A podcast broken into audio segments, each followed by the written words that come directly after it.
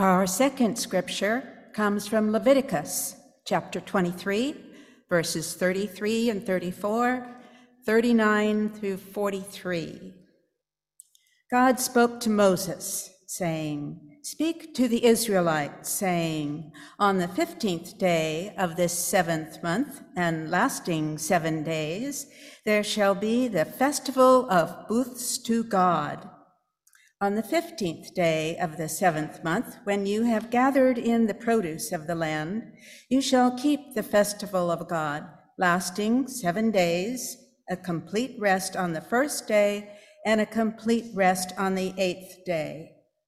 On the first day, you shall take the fruit of majestic trees, branches of palm trees, boughs of leafy trees, and willows of the brook, and you shall rejoice before your sovereign God for seven days.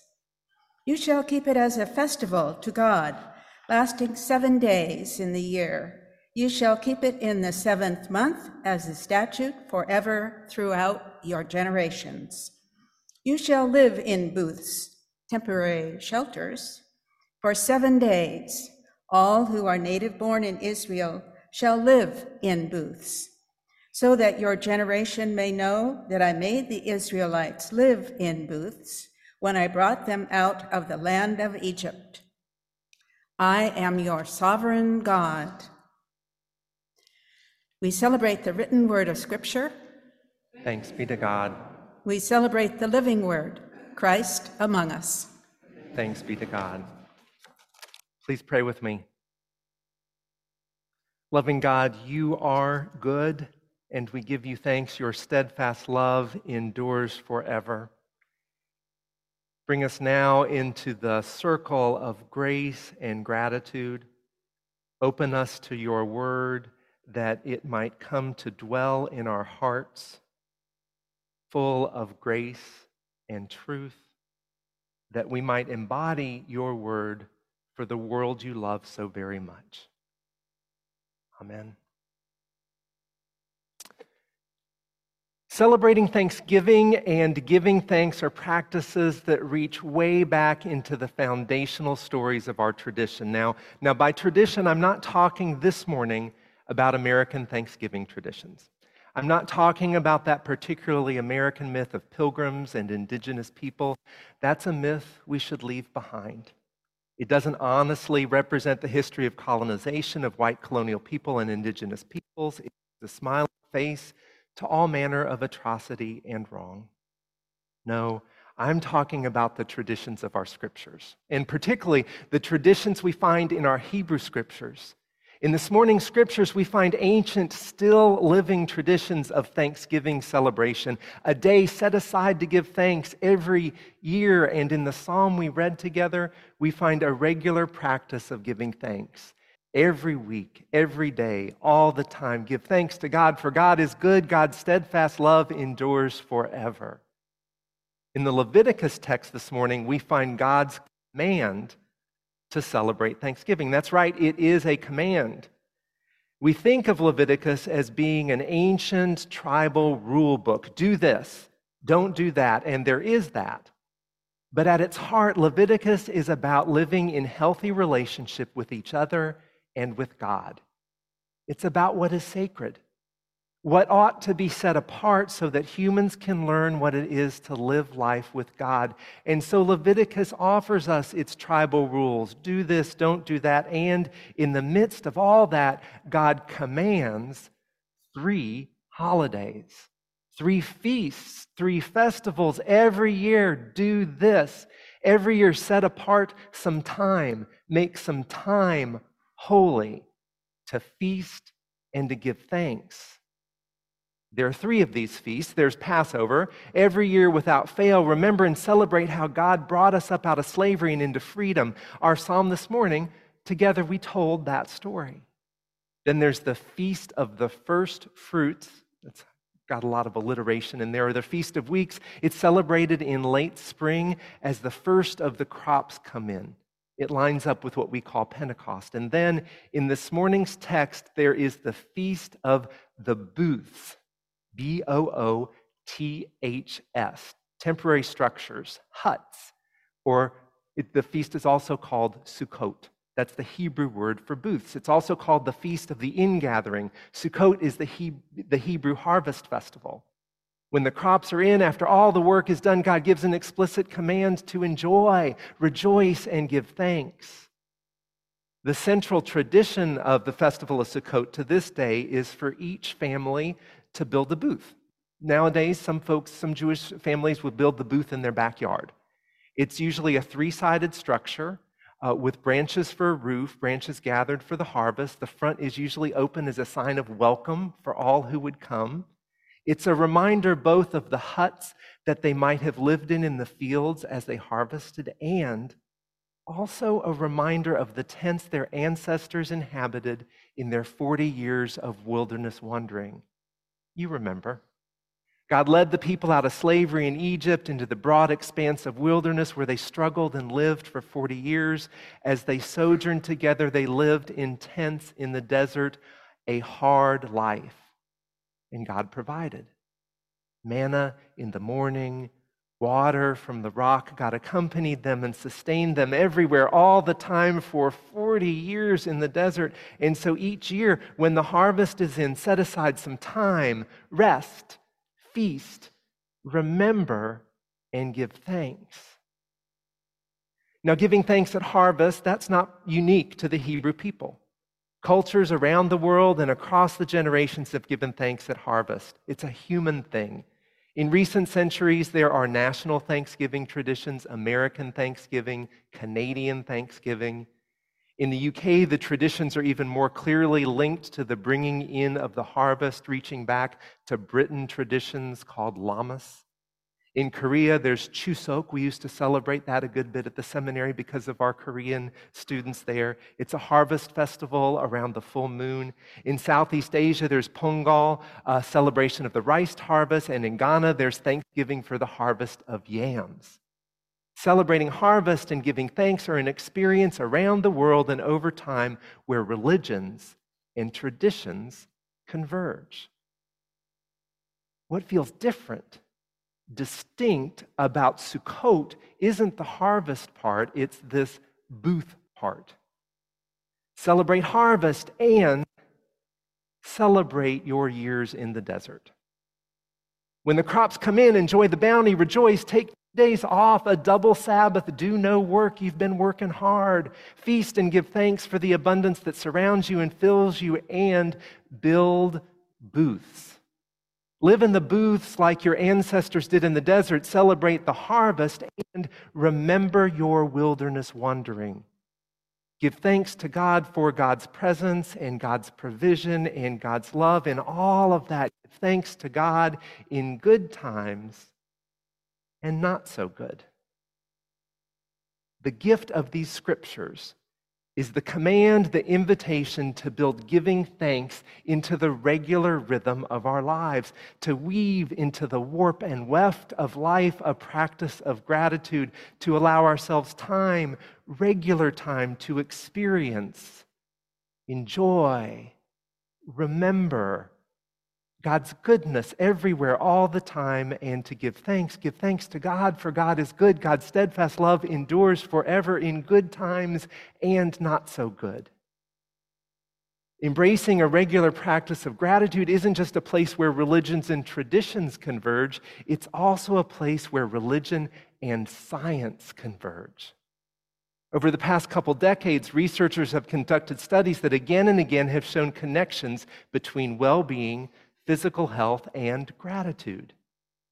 Now, I had heard about these story, th- these studies from Oprah and from the mindfulness teachers that I follow, but I hadn't appreciated the depth and breadth of these scientific studies. In these studies, researchers have found that people who were grateful slept better, were less depressed and tired, were more confident and self-aware, had decreased instances of anxiety and panic attacks, and had lower risk of inflammation. One of the leading researchers in this area has summar- summarized gratitude benefits as including increased self-esteem, enhanced willpower, stronger relationships, deeper spirituality, and boosted creativity. Wow! Now, I'm not here touting gratitude as a panacea, as a quick fix to all that ails us. This is just to say that science is confirming what religious traditions have long known. A regular practice of gratitude, thanksgiving, is good for us and good for the world. It connects us to the goodness in the world and to God's goodness. It is ancient wisdom that we are living out today. In our own traditions here, we regularly give thanks together. Today, we're setting aside a whole worship service for Thanksgiving. And in every worship service, we give thanks. Since COVID began, we've built a time of prayers for Thanksgiving into our time of offering. We give thanks to God in our response to the assurance of grace, in the pastoral prayers, always, always in our music. Our sacrament of communion is also known as Eucharist, which means thanksgiving. Part of communion is giving thanks in an embodied way for the real presence of Christ in the midst of us. And this Thursday, we'll join with the rest of our nation in giving thanks. Giving thanks is something we do together regularly, and it's something that we can weave into the regular flow of our days. You could Google and find books and books and books on gratitude practices, so I thought I'd cull through that and just offer up three practices here today.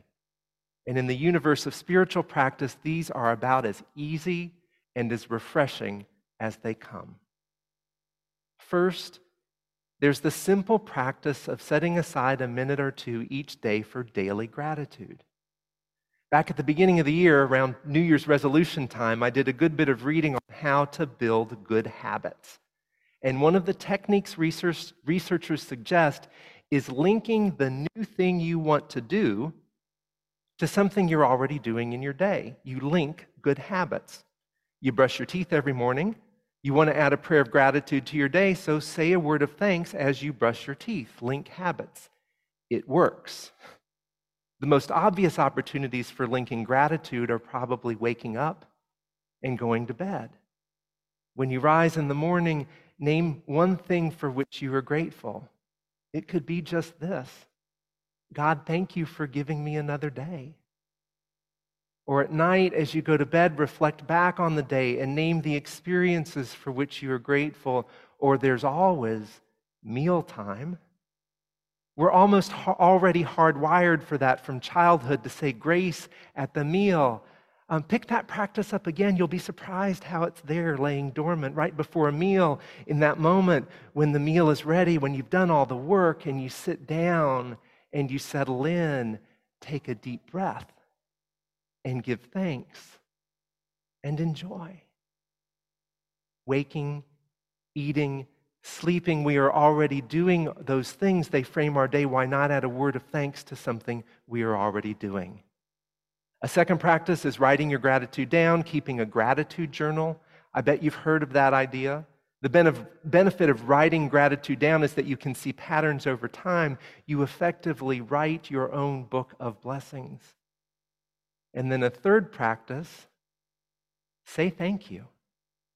Every chance you get, thank you, whether it's a spoken thank you or a thank you note like we wrote with the kids this morning, say thank you.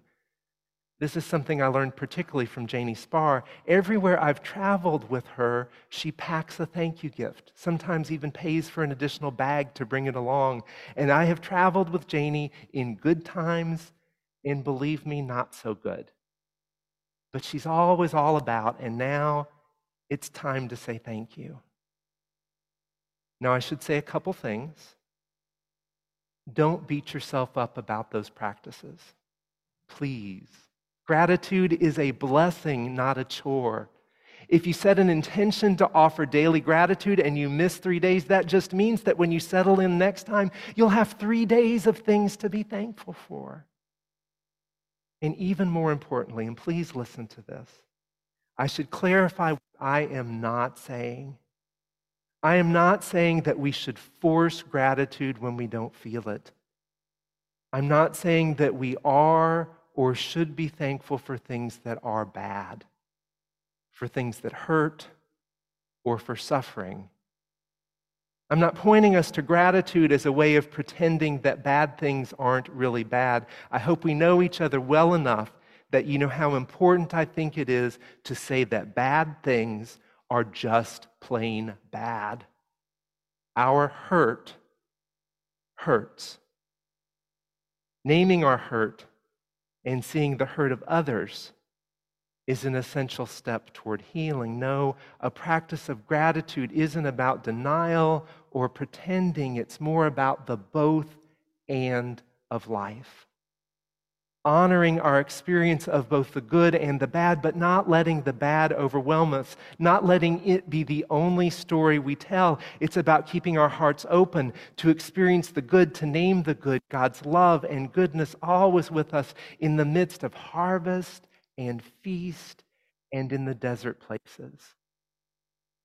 Give thanks to God, for God is good. God's steadfast love endures forever. God is near all the time, everywhere, in good times and not so good. Gratitude is, after all, a response. And that's really the heart of it. Gratitude is our response to grace.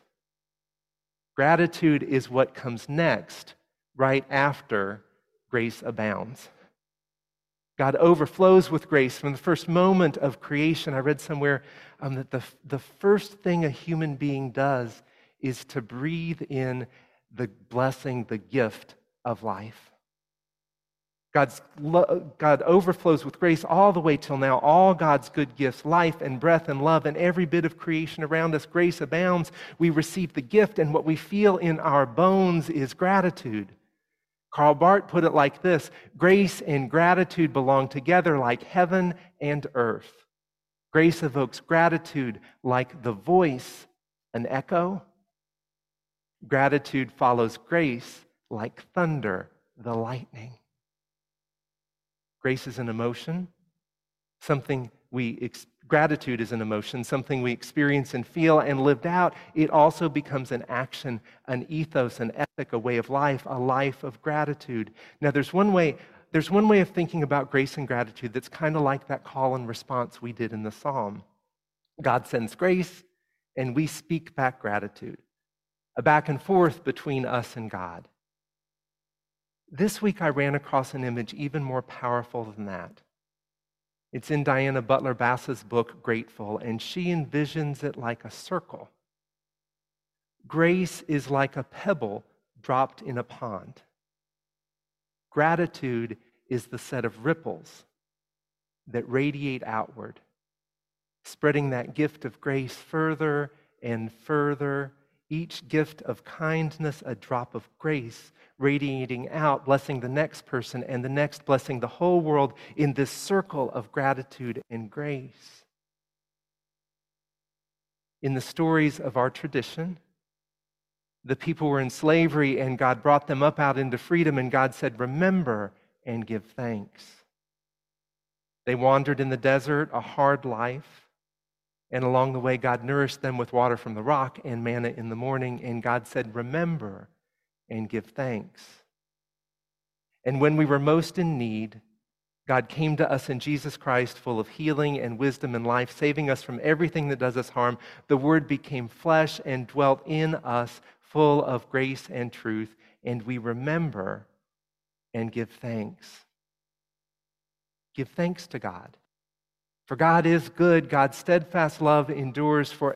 In saying that, in living that out, we help to make it so.